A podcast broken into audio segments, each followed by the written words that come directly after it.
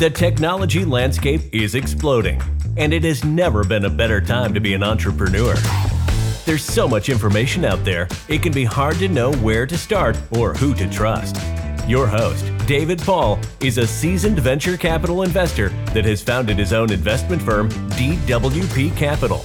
He's a straight shooter that cuts through all the noise to bring you real and authentic conversations with investors, founders, and operators in the startup ecosystem.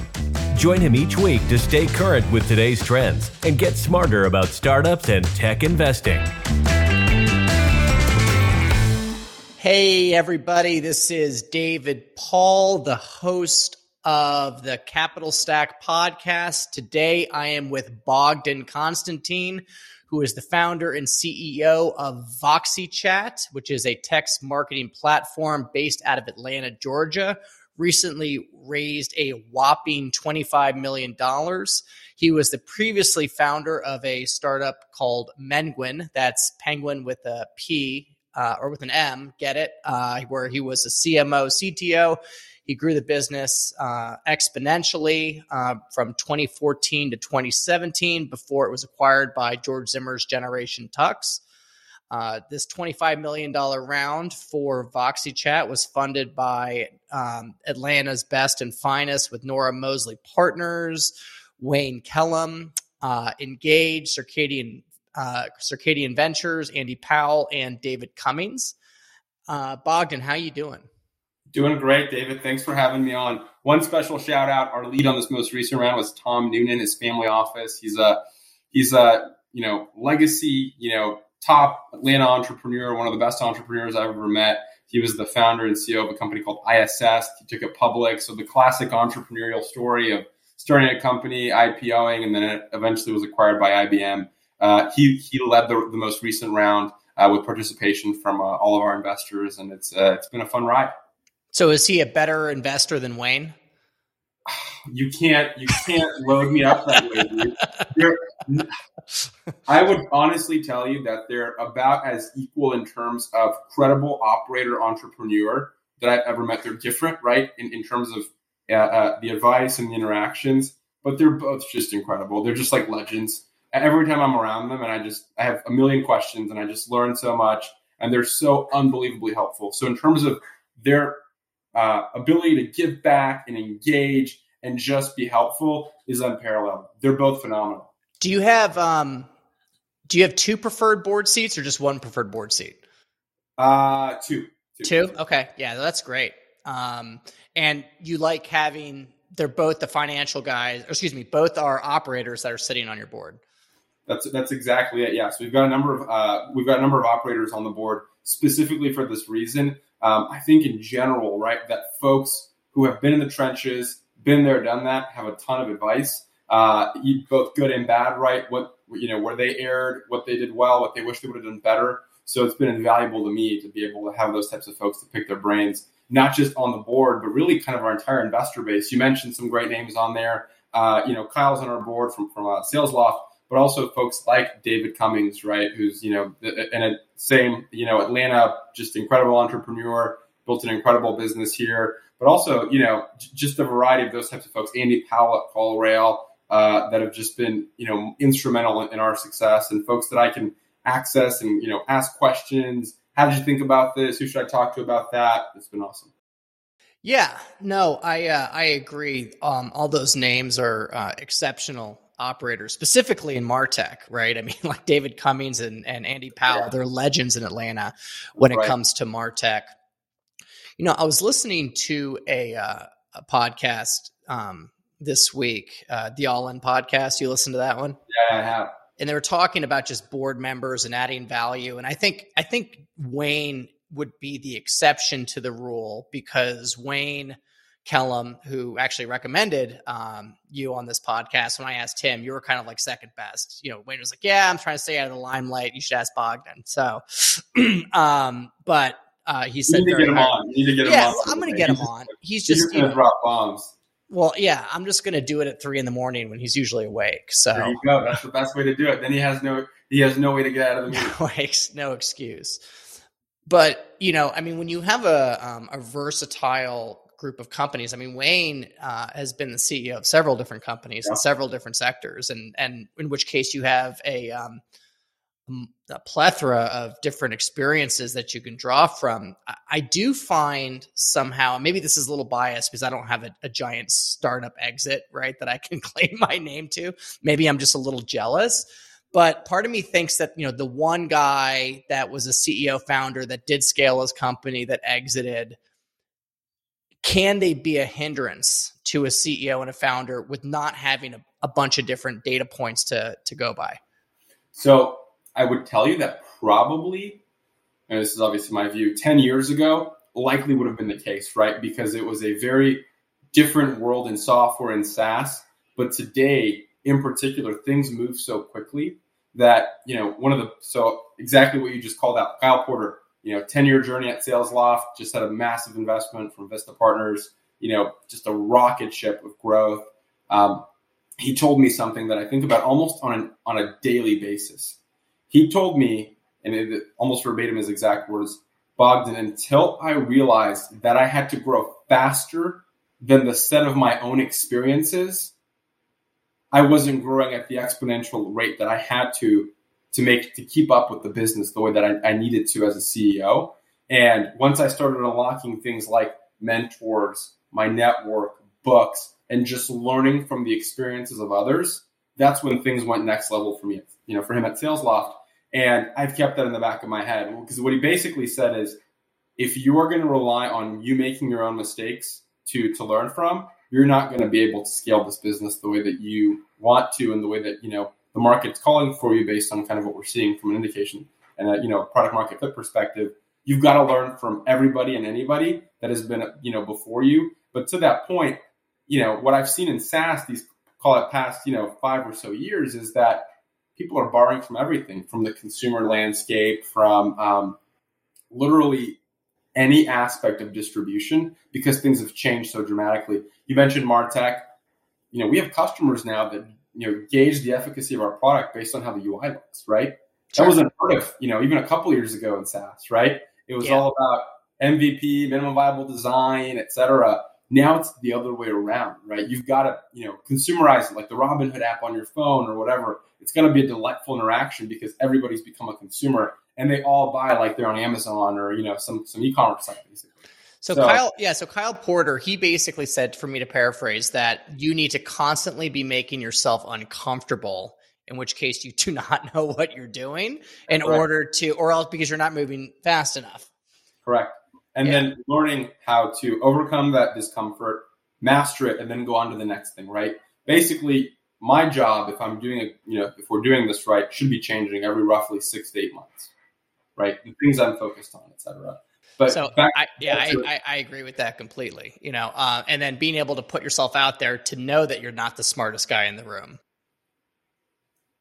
is exactly it. Right. And so back to your original question, do you get more out of a guy like Wayne, right, who's seen so many movies and so many different industries? And it's funny, I'll be talking to him and it's like he knows the next 5 things I'm going to say. Right. Mm-hmm. We can paraphrase and we can get to, okay, here's the problem. Here's how we look at it. And that's just, you know, he's brilliant in that way. But the flip side is having, you know, somebody like, for example, going back to Kyle or Andy for that matter, not only have they kind of been in this one massive multi-billion dollar from 0 to 100, 1,000 SaaS company that they've built, but, you know, they always have their expertises and their niches. So even though, to Wayne's point, he's seen so many movies, he's seen so many companies, these guys in particular often have areas of focus or expertise. Andy with product, Kyle really with organizational management, culture, and also distribution and sales, right? That I can really go, and it very quickly becomes apparent where they're experts, and I can go and leverage those expertises.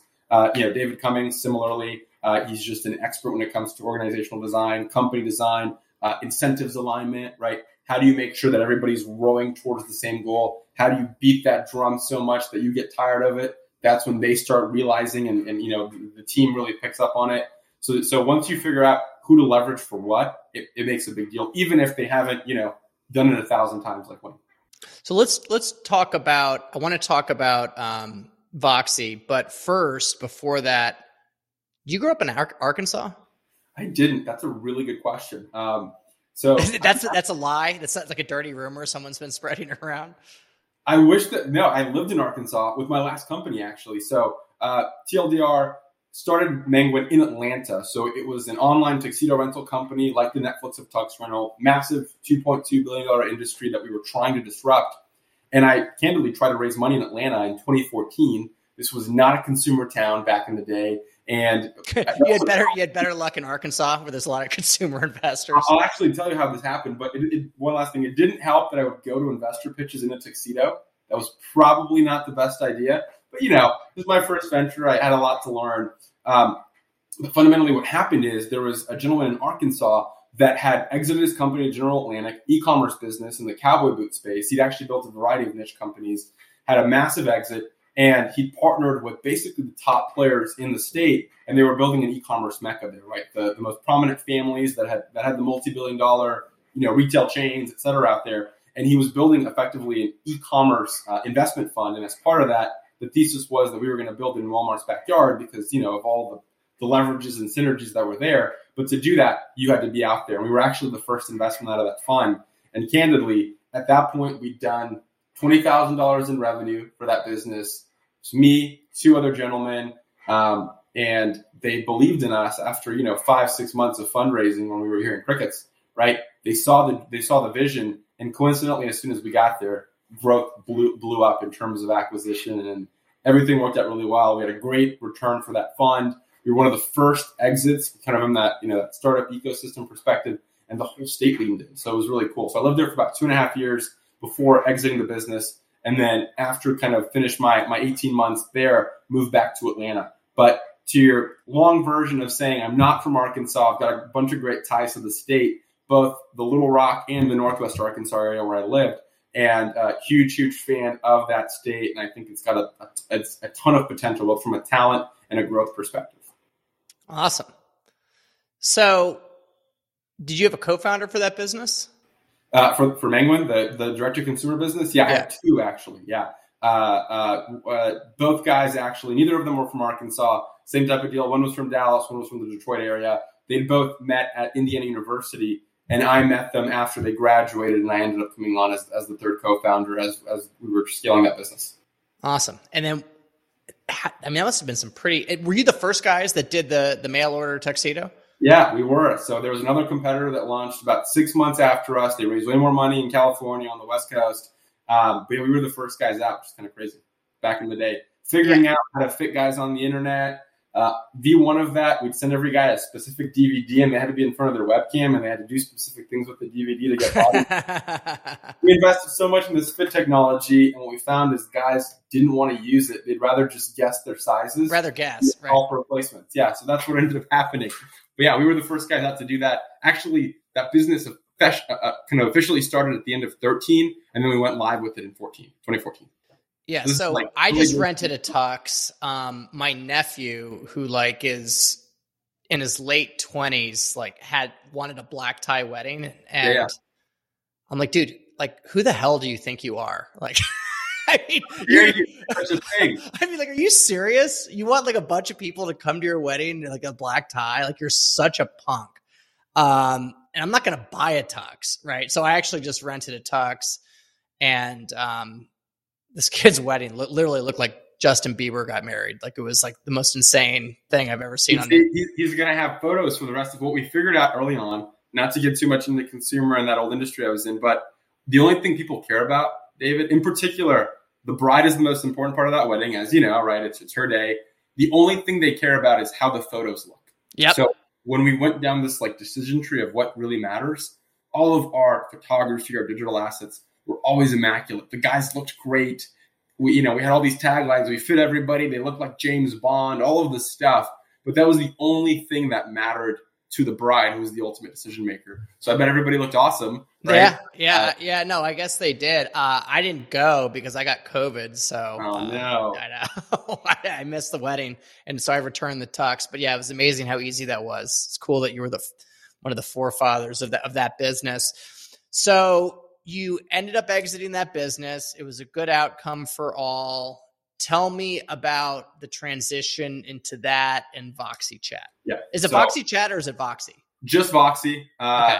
Our legacy URL was VoxyChat, and then about a year in, we were able to acquire Voxie.com. But from the get-go, it was always going to be Voxie. And just for reference, and people always ask me, hey, why is it called Voxie? Voxie means to grow in Norwegian and Swedish. So now we'll get all meta and talk about why I chose that name. And it's really, really, the perspective was this. You think about how businesses engage their customers and kind of the evolution from, you know, direct mail to phone to email. Fundamentally, all those mediums have been talking at the consumer, right? And we're at this kind of precipice in kind of that business to consumer communication where you suddenly have the ability to talk with the customer. And the thesis that we have at Voxie is that in the future, for a brand to grow, which is what Voxie means in Norwegian, it must do one thing. It must be able to talk with all of its customers at scale, build one-to-one relationships, learn their likes, preferences, and everything in between, and build that relationship. Otherwise, they will not be around in 5 years, 10 years, right? Because if they can't build that relationship in this new world with all the changes that we're seeing, they're not going to be able to continue growing and sustaining. So the thesis is that Voxie is the bridge between that business and its end customer by connecting them through conversations. We started with text message, so SMS, right? So we're a conversational texting and automation platform, right? So as a business before used email, they used phone, we can augment those channels and drive dramatically better results at scale for our partners and customers.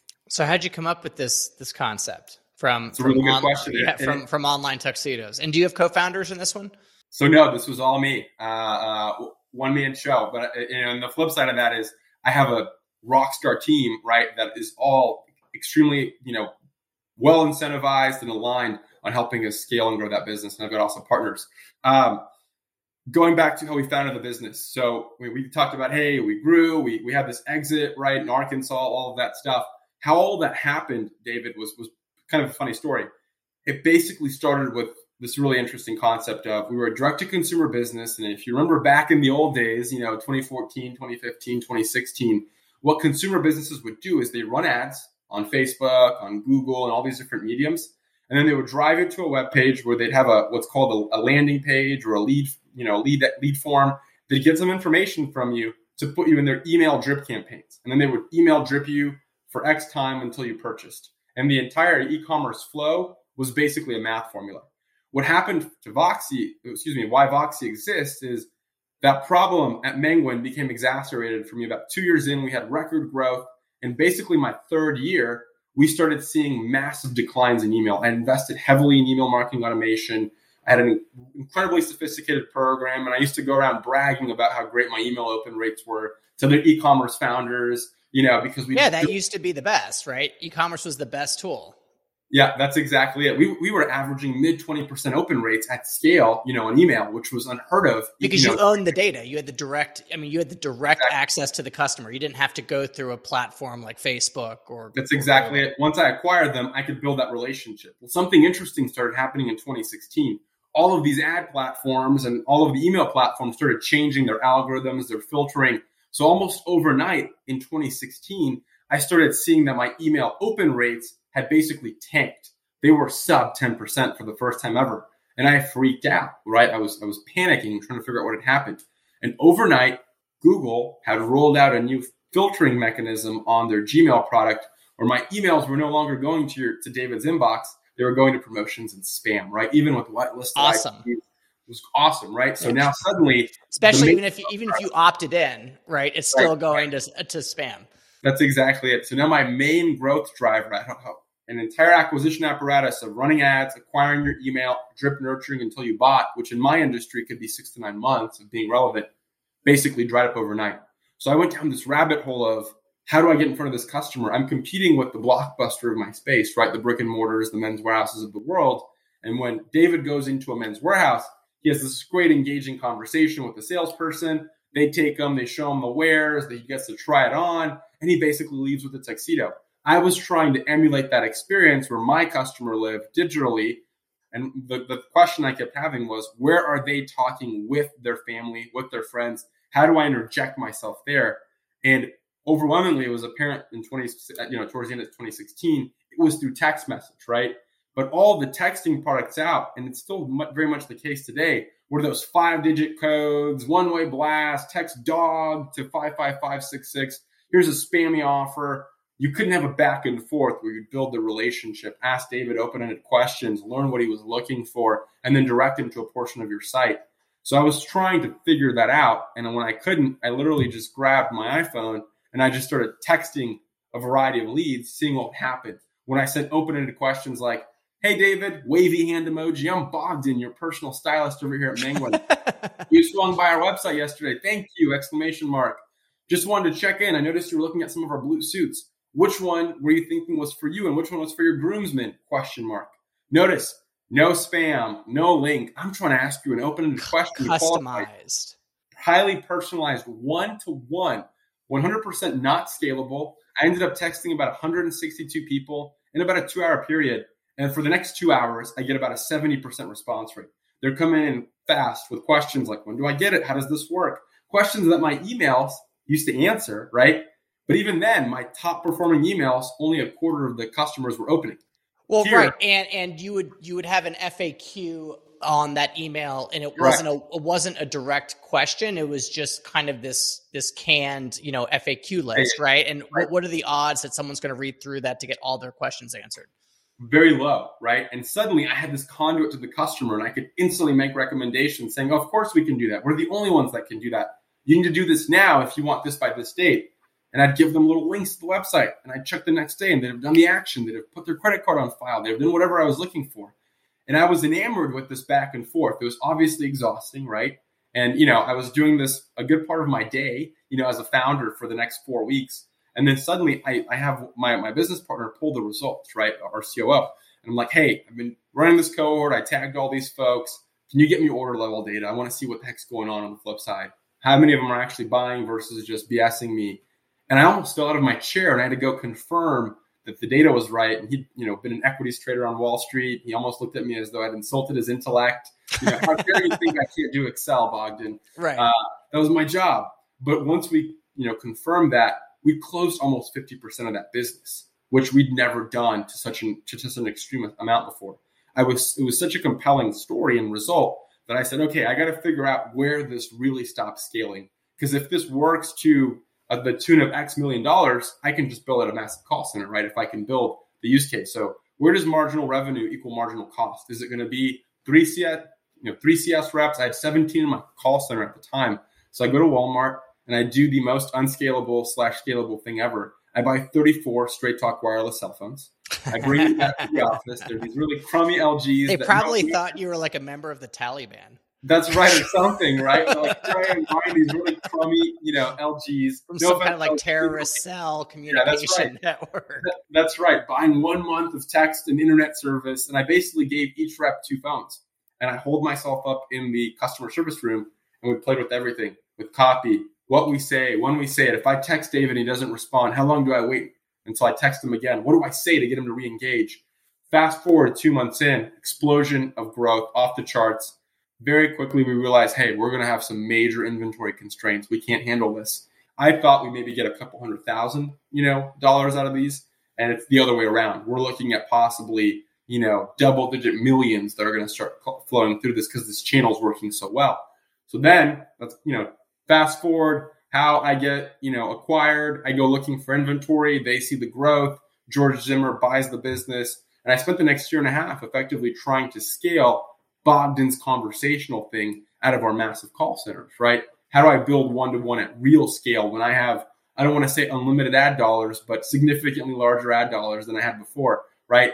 And we kept running into challenges around scaling the CS team, because at that point, I'd have a back and forth conversation with David, and I'd learn all these things. When his wedding date is, how many groomsmen, colors, where's the knowledge transfer, right? It was supposed to be going to our CRM, which was Salesforce at the time. It wasn't.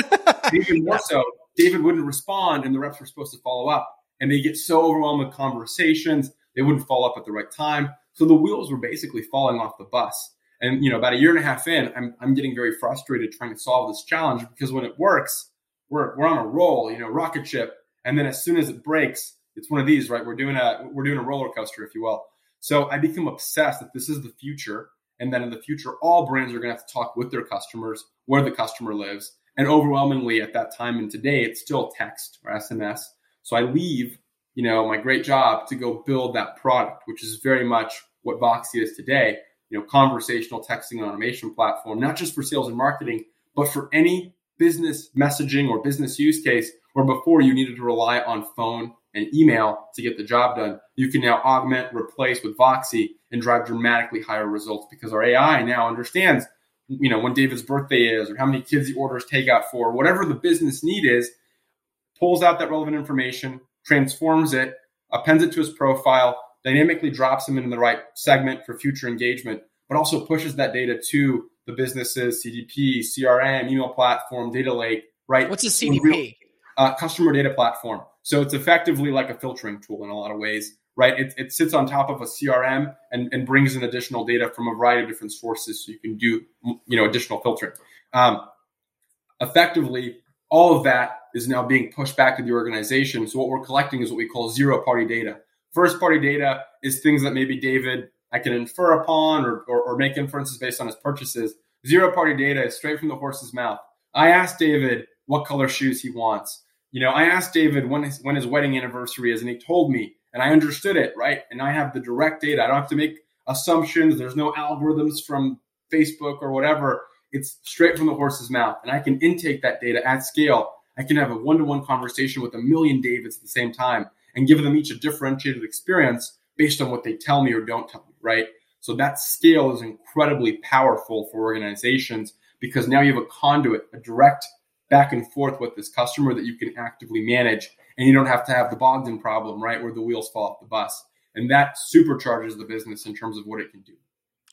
That sounds incredible. So tell me, like, how did you, because obviously there has to be some kind of natural language processing and sentiment technology underneath all of this. Yeah, so that's a great question. And you're using a bunch of different types of applications and products based on the consumers that you sell. So how do you train these models to do what you need them to do and, you know, find the fringe cases? If you could give some examples, that would be super helpful. I'd love to. So you're spot on, David. And I'll be very transparent with you. It's all about raw conversational data. So very early on, it was not anywhere near as good as it is today. Today, we like to say we can automate anywhere between 90 to 95% of a business's interactions off the get-go. Whoa. And then, I know it's pretty crazy, and I'll explain why in a second. And then that, call it remaining 5 to 10% are those edge cases, right? We either need more statistical significance or we shift to what we call a complex sale model where we shift to a live human, either in our state-of-the-art message hub where we've got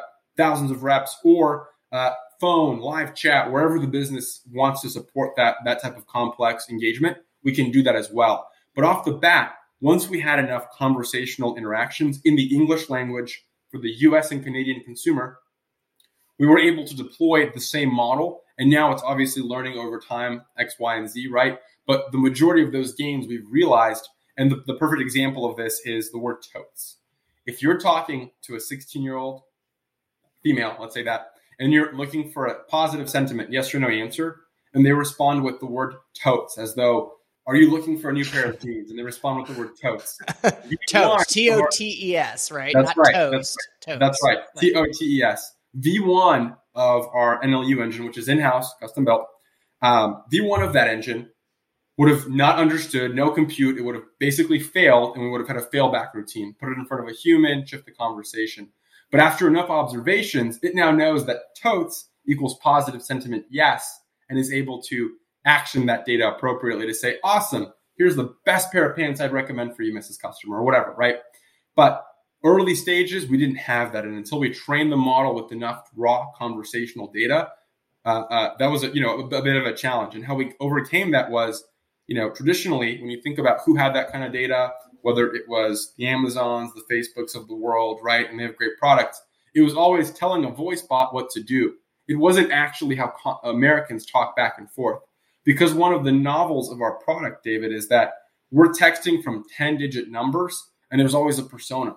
You're always having a back and forth. You think you're talking to a human.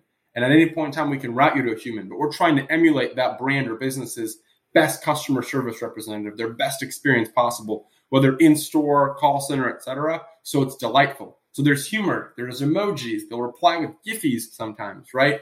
But it looks and feels personalized. So until we got enough data, that was a challenge. And once we did, it was next level. Dude, if your bot started sending me emojis, I would think that it was flirting with me. And then, yeah, I mean, that happens all the time, doesn't it? But you would probably flirt back because you wouldn't be a bot. You think you were engaging with Jenny, the store manager of your local whatever. And likely, you know, at any point in time, we can route you there.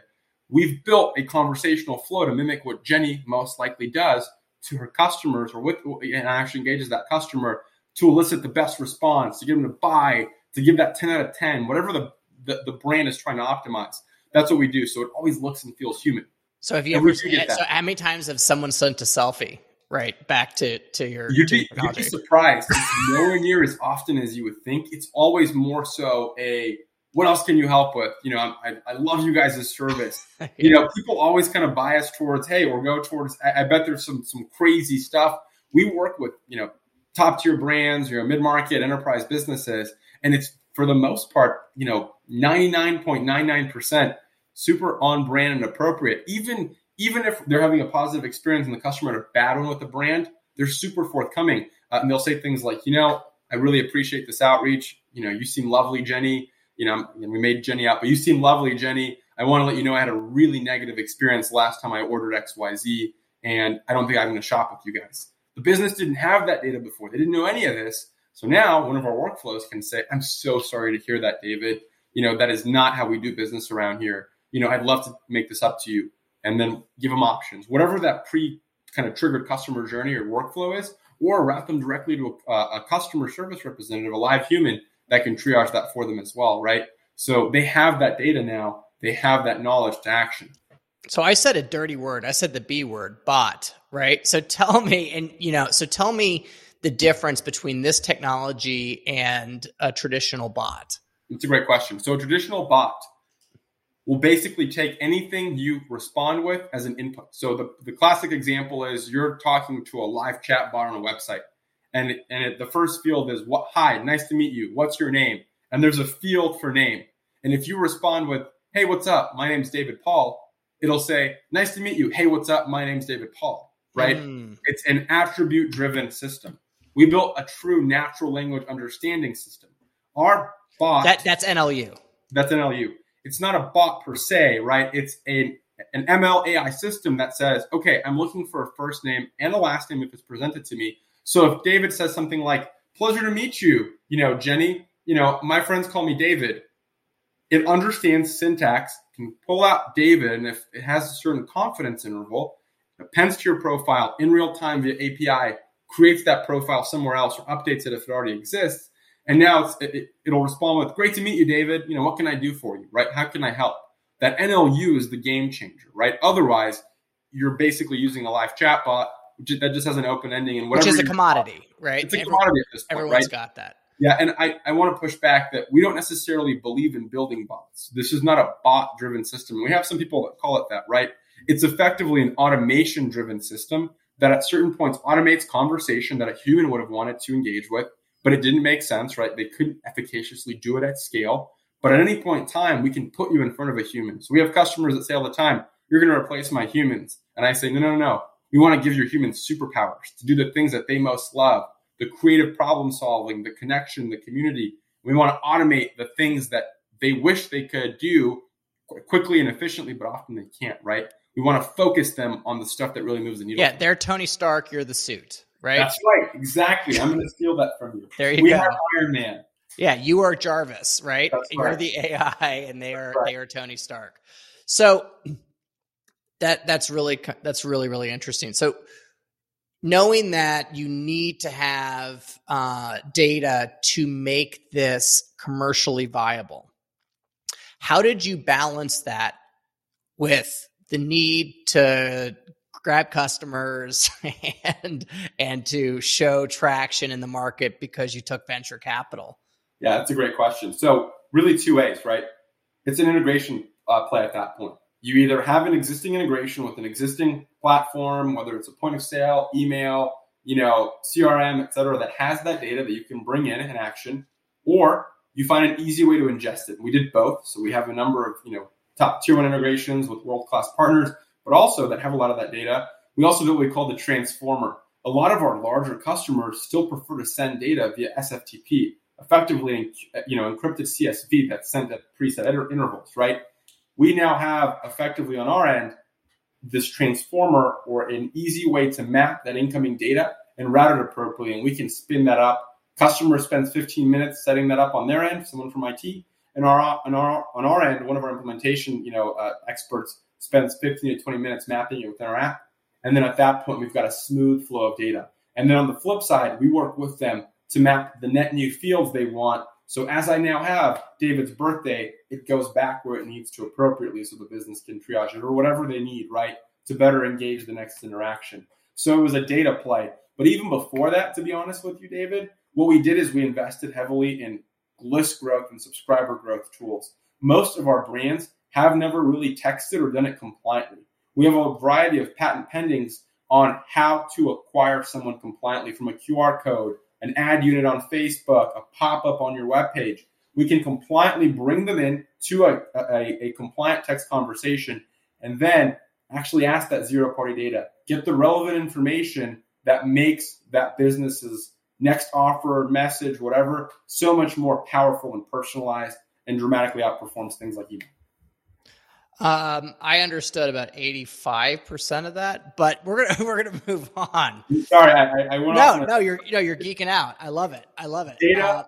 Data, and making it really easy for them to grow their customer list because most of them don't actually have phone numbers or they've not made it a mandatory field. And what we're seeing today is one phone number for a business is worth about 10 emails in terms of revenue generated, right? So suddenly that shift changes to, okay, phone is now my unique identifier and my most viable traction point. So helping them build that and then marry any revenue and customer data so we can build that profile for them over time. So NLU, natural language, what was the third word? Understanding. Natural language understanding. Is that a category that's out there right now, or is that a new category? It absolutely is, right? It's kind of an offshoot or derivative of that traditional NLP, but they all kind of fall under that machine learning data model, right? And it's all about mining for the right data with the right understanding or intent. So it's an attribute-based system still. Awesome. So tell me about the process of working with your early customers. Because it's everyone wants to say, like, how does Voxie do it today, right? Yeah. And how you do it today is a series of iterations of how you did it earlier on. So for the listeners that are listening and saying, hey, I want to build, some natural language understanding with certain applications with my customers, how did you do it back then so they can, hopefully scale and become a great company like yours? Great question. So I kind of started this by saying Voxie, we want to help all businesses talk with their customers. Having that natural feedback loop was the key, David. So our earliest customers, we were meeting with them weekly, iterating, getting product feedback. And candidly, we incentivized them with very low rates, being very upfront about what we were building. It was brand new. This wonky guy named Bogdan was pitching them on something that nobody had heard of before, right? We basically built a really tight feedback loop and asked them to be our innovation partners. So our first 10 customers effectively paid very little for the service, but agreed to let us iterate, make mistakes, and optimize the platform for their needs. And that was kind of that step one impetus that got us to that level of repeatability. Once we had those 10 customers and we saw what we call the playbooks for the things that matter the most to them, we invested heavily in making those repeatable, right? And then finding other customers that had similar pain points in that consumer adjacent industries, right? That we could then go out and sell those same use cases and pain points. So Voxie positions itself as a marketing tech platform that sits within many different verticals, but it seems to me from what you just said and by your customer list that you do have specific market segments that work really well for you. So can you talk a little bit about that and how you identified that? Yeah, that's a great question. So people call us a marketing technology platform. I call us a customer communication platform. Marketing is just one of the functions that we do. We've mapped out everything a business has to do to stay viable and can communicate with its customers. There's the support side. There's the business process management side. There's internal communication. Fair enough. Yep. All of those things. We want to own all of them we often are a wedge or an entry point into marketing because that's where most brands want, right? I want to grow there, but suddenly I'm giving you efficiencies on the support side, et cetera. So going back to kind of that original point, it's really tied to, I have a problem, email and phone, I see are declining. The world as I know it today is fundamentally changing, right?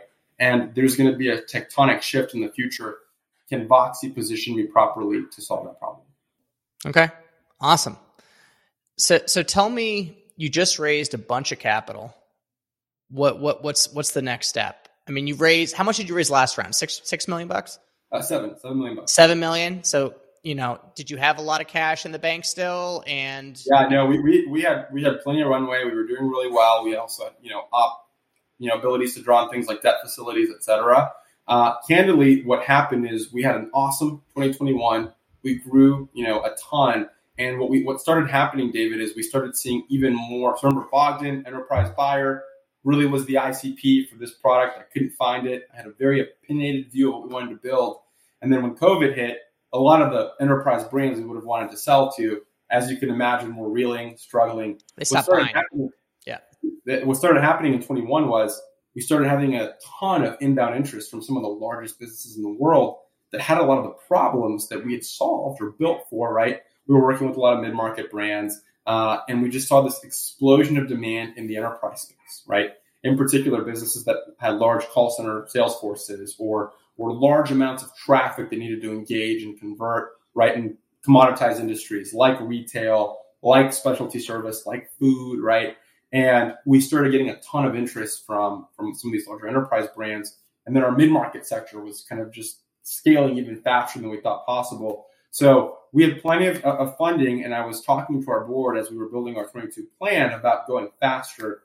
And kind of the conversation naturally segued to, what would it look like if we, it was effectively, call it a preemptive round. What would it look like if we had a fast close round that further capitalized Voxie to let us go even faster, right, in specific departments like product and engineering, so we could innovate faster, so we could ship more integrations, we could scale up our service team to support broader enterprise growth, and then, of course, spin up our go-to-market team and capture even more of the demand we were seeing. We think it's early innings in what we're doing. We're very much positioned as the leader in the space, right? But to do that, kind of that market share approach, right? How do we help as many brands as quickly as possible that don't even know they have this problem or that we exist? I mean, I hear so many call recordings these days of brands that are like, I wish I'd known about you guys a year ago, 2 years ago. Where were you? XYZ. And a part of that is we know it's still early innings of distribution. Go-to-market is going to be a huge investment for us. So scaling up our sales team, marketing team to just further get the word out. Most folks don't even know that a solution like ours exists. So yeah, so how do you educate the market? What's your go-to-market playbook? Great question. So it's been a function of a couple of things, right? One, it's been heavily outbound today because it's still so new. But two, what we're seeing now is we work with very, very large brands. And those engagements, those texts are out there. And now people are starting to come inbound saying, I experienced you on so-and-so. I saw you so-and-so. I have a similar need. Can you help?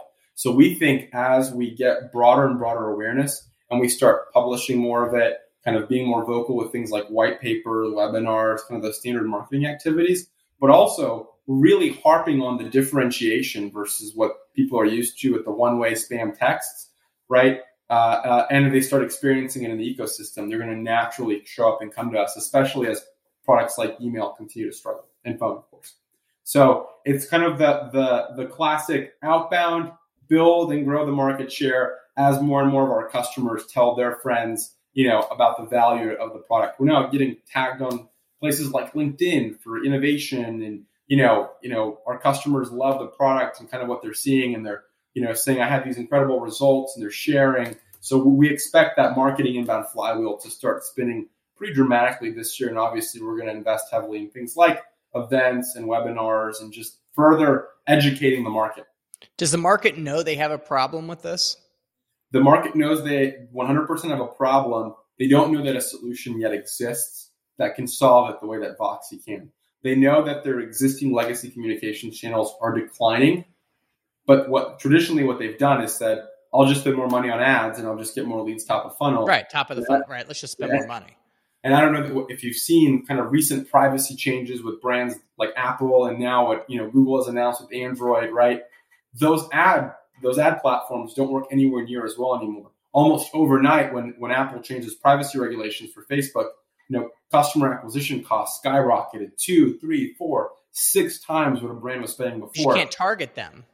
You can't target them anymore, right? So suddenly it becomes even more important to nurture and convert the audience, not only that you have, but build that better relationship with that audience, because lifetime value has always been the name of the game. But now the top of funnel became significantly more expensive. So they've got to invest in a product like ours. So timing is really on our side as we kind of espouse and tell the story and help educate these brands about, you know, the changing ecosystem and what we can do for them. That's incredible. So what keeps you up at night? It's a really good question. Talent. It is always that, right? It's, we've got to grow. We have a number of mantras internally. One of them is A+ championship level players. If you've seen The Last Dance with Michael Jordan, right? Huge sports fan. I want to build a championship caliber team here, and we're constantly looking for top tier, world-class talent, and we want to find it. We need it here desperately, urgently. We want driven, self-starting, positive, collaborative individuals that want to fail, that want to learn, that want to make mistakes, and they want ownership, right? We're a no BS, no bureaucracy organization. So we're looking for really talented, motivated folks that we can throw really difficult problems at as we innovate and pioneer this industry. So it's really finding the right folks. I'm spending a number of hours each day, more than a number at this point, you know, outbound recruiting, cold LinkedIning, whatever I need to do, right, to get in front of the folks and help bring on this tier one talent that we're looking for. Are you remote, or do you do things in the office, or both? That's a great question. So hybrid, we've got our headquarters in Atlanta. We've then got a base in Boston, base in Denver, where we've got, you know, a nexus of A+ players. And then we've also got a number of remote folks as well. So we're non-discriminate there. We'll hire folks wherever they are in the country, but we also are upfront that as the environment kind of, as the pandemic subsides, there will be a lot of opportunities for us to get the entire company together in person for fun events. It's one of our core values is having fun as a team, winning as a team. So we do expect to start bringing folks to the offices, especially as things kind of hopefully kind of quiet down and settle down here over the next, call it 6 to 9 months. But hybrid with opportunities in places like Atlanta, Boston, and Denver, where we've got in-office experiences as well, a couple of days a week for folks. What roles are the hardest to get? Engineers?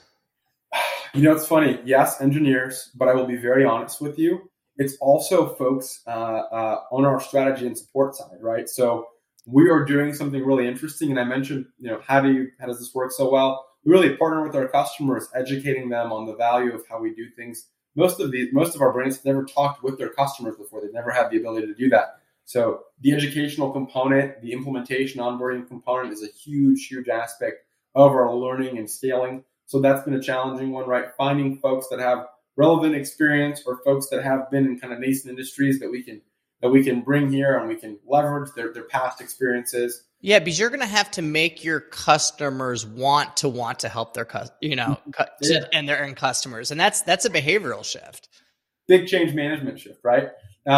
So finding those folks is, you know, a big priority for us, and then of course engineers, product folks, and then candidly, if we're going to be really honest, is also, you know, talent, right? So director and above level talent as we scale. We want more and more of it, right? People that have built great organizations, been a part of great rocket ships that want to come on here as we continue scaling up those teams.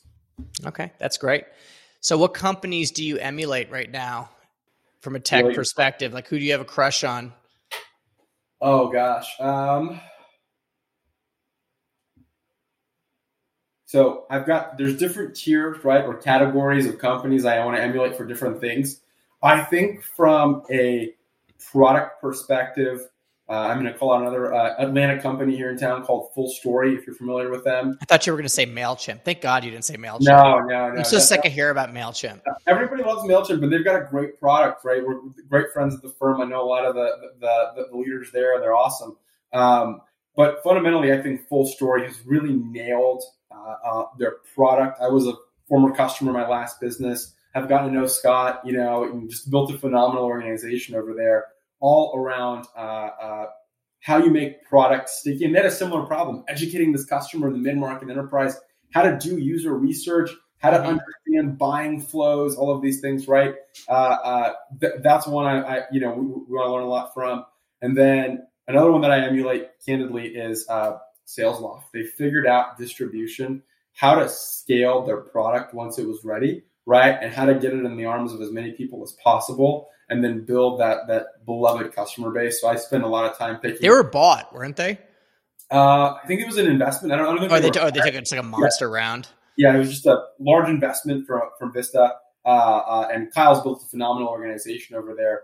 But you know, they have a ton of superpowers. Obviously, great product. We're customers as well. But they figured out how to sell it by marrying it authentically to those pain points, right? That we're also trying to do. So those are two companies I want to emulate heavily. What about on the marketing and the sales side? Yeah, on the marketing side, honestly, we're a customer there as well. Gong has done a freaking Gong is amazing. See? Dude, I love Gong. Everything from their branding, their content. I mean, it's incredible. On the marketing side, they're by far the best. We also have purple as a brand color. So big shout out. I love every brand that's using purple, right? But they've done a really, really great job. Candidly, in another market where, you know, it's really easy to become commoditized, building that brand, right? And then building that word of mouth. You see, we geek out on Gong. Dude, we both lit up when we talked about Gong. See? Exactly. I'm a runner, and I will literally go on runs listening to Gong calls, sales calls, right? So I can, you know, leave feedback, notes, etc. As you can tell, I have some unhealthy habits. But you know, that's another product on the marketing side that I very much emulate. What is how many miles you go a week? Great question. Is it that great? It is, because it varies. For me, I like to hit 40. I'll be honest with you, the weather hasn't been that great in Atlanta the last month and a half, and I've barely been hitting like 15. But when hopefully towards the end of this month, early next, as the weather gets a little better, I'll get back to that. So I usually try to hit about 40, which is usually for me anywhere between, call it 4 to 5, 6 to 8 mile runs, right? Depending on day, what I ate the night before. I try to go in the mornings before the workday starts. What are you pacing at? Right now, well, I'm going to be off, right? My goal is always right about an 8:45 per mile is what I try to do. That's pretty good. But if I were to do it right now, dude, I'd be shocked if I break 9:30, just because I've been so subpar and I'm doing like these short bursts and they're not as regimented as they should be. You stretch? I do. I actually, my wife yells at me all this time because we have young kids. Sometimes if I need to go in the evenings, I'll stretch for 15 minutes before I go for a run. And I've been running. So after I sold the business and from where I was to now, I've lost about 60 pounds. Believe it or not, through running and obviously healthy diet, etc. But I've never had a running related injury at the amount I run. I alternate shoes, all that stuff, because I stretch for literally 15 minutes. I do the same stretches every time for X amount. I use my phone stopwatch, and my wife will get so frustrated sometimes. She'll be walking out and she's like, "You're still here. You haven't started your run. The kids are going crazy." Right. So it's pretty funny. But I won't. This is a great learning moment for me, because we should have talked about your running in the beginning of the podcast and like how you lost 60 pounds, because there's so much to that I think is pretty good. Maybe I'm going to cut this and put this in the beginning, because it's pretty good. But it was running. It was watching what I ate, and that was it. But I was obsessed over that texting problem. I was basically living at our office after I sold the business, and I got into a really unhealthy state, right? And kind of woke out of it. A couple of months later, I decided I was going to go build this product, which is Voxie, and probably running helped me reach that clarity. Oh, yeah. No, I used to be 250. I was ginormous. I'm not kidding. Like, I was so big. And, you know, how did you get down? I think first was just kind of exercising, and then like I got down to like 200, and then like I never could get past 200, and I'm like 5'10", so that's definitely chubby. And when I And then I got this like bodybuilder like trainer, and she just got me like really smart on food. Right. And that's what occurred to me too. Weight loss is like 70% diet, right? Easy. And I, that had never, you know, as I was getting bigger and bigger, I was still eating the same four things. And I was like, oh, I'll figure out a way to run or, you know, right. Electrical. Running was a part of it, right? You got to get your body moving, all that stuff. But it was, for me, it's like 70% diet. Yeah. Running for me and any type of exercise really is more for mental health. Yeah. So I'm not abusive to my kids and my wife. Exactly. And then the rest of it is, you know, just nutrition. And then when I really got below two, like started to like go beneath 185 and I'm kind of like 175 is when I started incorporating like intermittent fasting. That really worked for me. So I do IMF now. And I actually did that as I was losing weight, and it was a huge net add for me. I think that, plus the diet with the running was the perfect combination for me. Awesome. Public companies, you own any stocks? Yeah. So I have a number of stocks. I bought everything from Luckin Coffee, which was supposed to be the Starbucks of China, and they had all the blog complaints to, you know, I'm a big believer if we're using a SaaS product here at the office, and we believe in it and love it, that I should buy it because we see value, even if the markets are knocking it as, you know, a lot of what we've seen today. So I own basically any public stock of a product we're using at Voxie. I have my personal portfolio. And then probably my favorite stock, and this is such a cliche answer, but I think I have a different reason for it, is Apple. And it goes back to that privacy thing we just said. One minute feature change. You now have to give an app like Facebook the ability to see your location, completely change the trajectory of that company. I don't know if you saw. They're not doing well right now. Obviously, no, they got crushed. Yeah, but absolutely think about that. Brands can't spend because Apple changed a privacy setting on the iPhone, right? Like the platform. Think about the level of impact, not the phone, not the computer. I'm you know, big Apple fanboy, but just the level of impact that one company has on entire industries. Like you have to admire that, right? And what Steve Jobs built, obviously, level of innovation is kind of, you know, the slope hasn't been as aggressive under Tim Cook, but the execution is just incredible. It's incredible. Yeah. I own a ton of Apple. I think Berkshire Hathaway, their whole portfolio is 40% Apple. For a guy that talks about portfolio diversification a lot, I mean, I think you could just throw that out the window because Apple, I mean, I think that was reading that Apple in its entirety, if you just look at their business units, their AirPods are the biggest headphone manufacturer in their world. Their iWatch or their watch or whatever the hell they call it is the biggest telematics company in the world. Just those product lines. Isn't that crazy? What they should do is they should buy a country next, and then we can really start seeing what happens, right? But that's probably more of a Steve Jobs idea at this point. Yeah, totally. It's going to happen. Bogdan, thank you so much for coming on. It's been an absolute pleasure. We learned so much today about natural language understanding. There we go. But even more, key takeaway, brands should talk with their customers. They need to build those relationships, and they need to do it in authentic channels that deliver on one-to-one. Otherwise, they're likely not going to be here tomorrow. That's the one message. So our mission and vision is to connect the world through conversation. And if businesses don't talk with their customers, it won't be around in the coming years. Because you can't trust the platforms, period. You can't trust them. You can't trust Apple. You can't trust Facebook. You can't trust Google. Because the bottom line is, with the flick of a switch, they can completely cut you off. So you don't own the relationship. They do, right? You've got to build owned relationships and channels that you control. Otherwise, exactly that. There's another one going back to Facebook. Facebook Messenger used to be the hottest thing, right? Every brand had Facebook Messenger. And then a couple of years ago, brands were abusing it and sending a lot of outbound messages to their end subscribers on Messenger. And Facebook's app downloads and app usage started declining. So guess what they did? They put an end to outbound messages, right? And overnight, they killed massive revenue streams for these consumer businesses that relied heavily on, you know, double-digit percentages of their revenue coming from that, you know, those promotions or whatever, right, from those Facebook bots. And brands they can't do that. You have to own the customer relationship, and it's got to be yours in its entirety for life.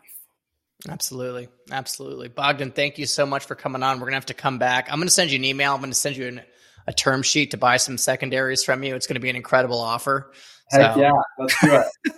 I know you're still probably eating ramen noodles and you could probably use some cash. So I'll be honest with you. One of the best pieces of advice I got from, you know, entrepreneurs that have raised capital was spend as though you're still at the stage of your last round. And then what Wayne told me to go back to that is you can only burn a dollar once, Bogdan. So make sure you burn it the right way. And he's so spot on. I like that. And it's the, you know, I think about that too, right? Of how are we going to deploy this capital? Just because we raise more money doesn't mean that we get to be more wasteful or more wanton. It's the other way around.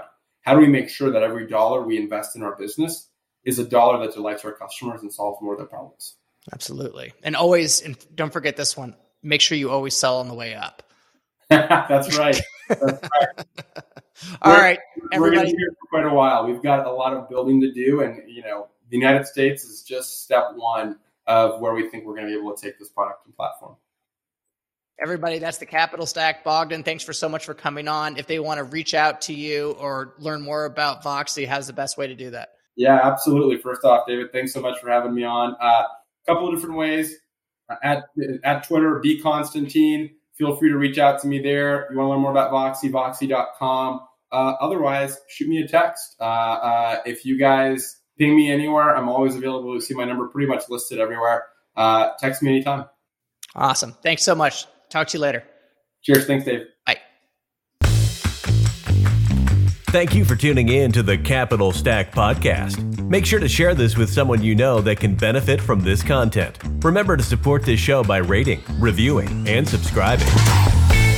David Paul is the founder and general partner at DWP Capital. All opinions expressed by David and podcast guests are solely their own opinions and do not reflect the opinions of DWP Capital.